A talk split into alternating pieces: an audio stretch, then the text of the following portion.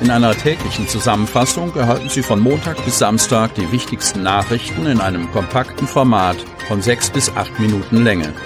Am Mikrofon Dieter Büge. Fallaufkommen noch folgenlos in Kliniken. Kreis Cuxhaven.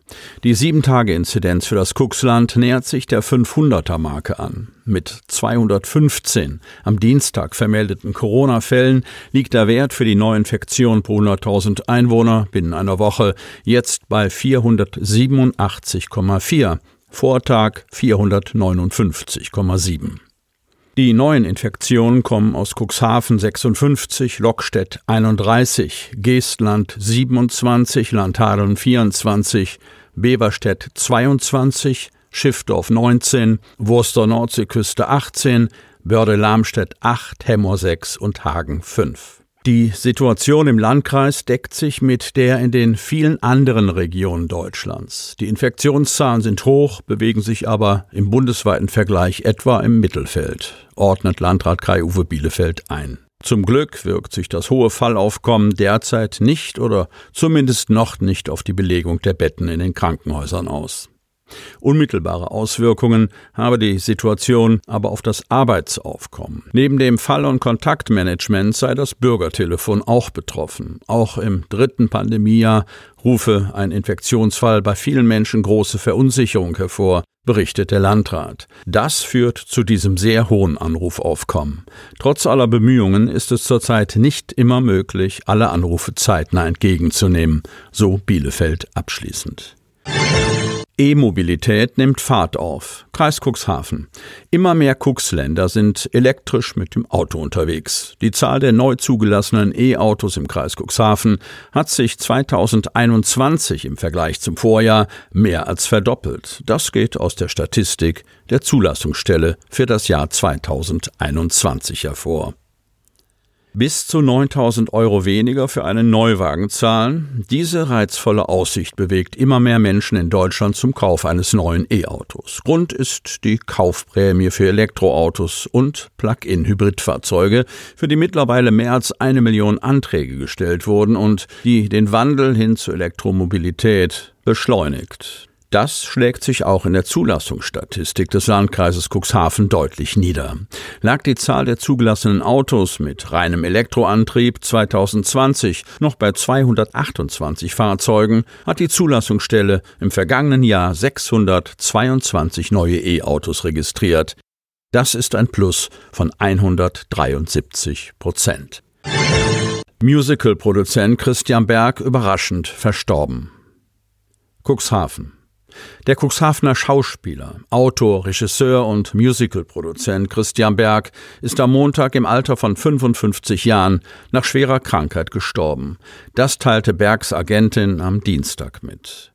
Wir trauern um unseren Papa, Ehemann, Freund und Kollegen. Einen Kämpfer und einen Träumer, den es mit tiefem Stolz erfüllt hat, sein Publikum zu verzaubern, schreibt die Familie auf Facebook. Sein Tod sei überraschend gekommen, hieß es weiter. Mit Erschütterung haben viele Weggefährten und Fans die Nachricht aufgenommen. Wenn auch kein gebürtiger Cuxhavener. Christian war ein Kind dieser Stadt, sagt Oberbürgermeister Uwe Sandja. Über viele Jahre habe die Musik aus Bergs Musicals wie Oh, wie schön ist Panama, Jim Knopf und Lukas der Lokomotivführer oder dem Dschungelbuch die Kindheit aller Cuxhavener Kinder begleitet.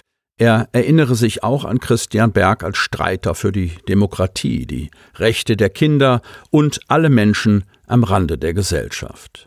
Schon als Kind wollte Berg Clown werden.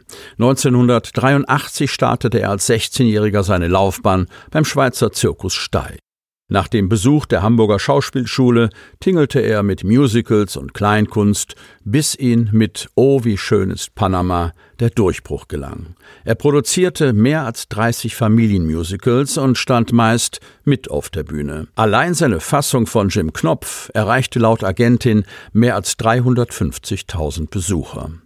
Sein neuestes Projekt sollte das Hamburger Dschungelbuch werden, das am 28. Januar Premiere feiert. Es soll nach seinem Wunsch wie geplant auf die Bühne des First Stage Theaters Hamburg kommen. Christian Berg war verheiratet, lebte mit seiner Frau in Cuxhaven und hinterlässt einen Sohn. Grüne erteilen Hemmorer Biomethangasprojekt Abfuhr. Hemmor. Die Grünen haben ihre Entscheidung bereits vor der Sitzung des Hemmorer Stadtrates am Donnerstag gefällt. Ihre Zustimmung wird es für den von der Firma Procon geplanten Bau einer Biomethangasanlage in Hemmor nicht geben. Grünen Ratsmitglieder auf Stadt- und Samtgemeindeebene begründen ihr Nein insbesondere mit möglichen ökologischen Folgen einer überdimensionierten Großanlage. Bedenken hatte zuvor auch bereits der Landkreis Cuxhaven in vielerlei Hinsicht geäußert. Bedeutet das den Anfang vom Ende der Planungen? Ein Stimmungstest erfolgt am Donnerstag im Rat. Eben dieser neu zusammengesetzte Rat muss entscheiden, wie es mit der Beschlussfassung des alten Rates umgeht. Dieser hatte auch mit Zustimmung von Teilen der SPD-Fraktion das formelle Planverfahren angeschoben. Im neuen Rat bilden die Grünen gemeinsam mit zwei Einzelkandidaten in einer Gruppe mit der SPD die Mehrheit. Ob das frühzeitige oder kategorische Nein der Grünen zu dem Vorhaben, für das eine Investitionssumme im zweistelligen Millionenbereich im Raum steht, innerhalb der Gruppe für Knatsch sorgt, wird sich noch zeigen. Das von der Firma Procon vorgesehene Projekt soll beim ehemaligen Kalksandsteinwerk in Hemmo-Hesel auf einer Fläche von rund zweieinhalb Hektar für sechs Anlagen errichtet werden, um dort pro Tag rund 100 Tonnen überflüssige Nährstoffe zu verwerten, wobei es sich vorwiegend um Gülle und Mist handele. Das Unternehmen räumte ein, dass dazu Material aus einem Umkreis von rund 80 Kilometer nach Hemmo gefahren werde. Im Hemmerer Raum selbst stünde die benötigte Masse nicht zur Verfügung. Daher sei ein täglicher Transport per Lastwagen notwendig. Am Ende des Produktionsprozesses würde dann Biomethan in Erdgasqualität entstehen und ins öffentliche Netz eingespeist. Damit Sie ab sofort keine Podcast-Folge mehr verpassen, benötigen Sie lediglich einen sogenannten Podcatcher. Auf den meisten Smartphones ist dieser bereits vorhanden. Falls nicht, dann suchen Sie ganz einfach in Ihrem App Store nach einem kostenlosen Podcatcher wie zum Beispiel Spotify, Apple Podcast oder AntennaPod. Selbstverständlich können Sie unsere Podcast-Folgen auch direkt über unsere Website unter cnv-medien.de slash podcast anhören. Die hörten den Podcast der CNV Medien, Redaktionsleitung Ulrich Rode und Christoph Käfer. Produktion Rocket Audio Production.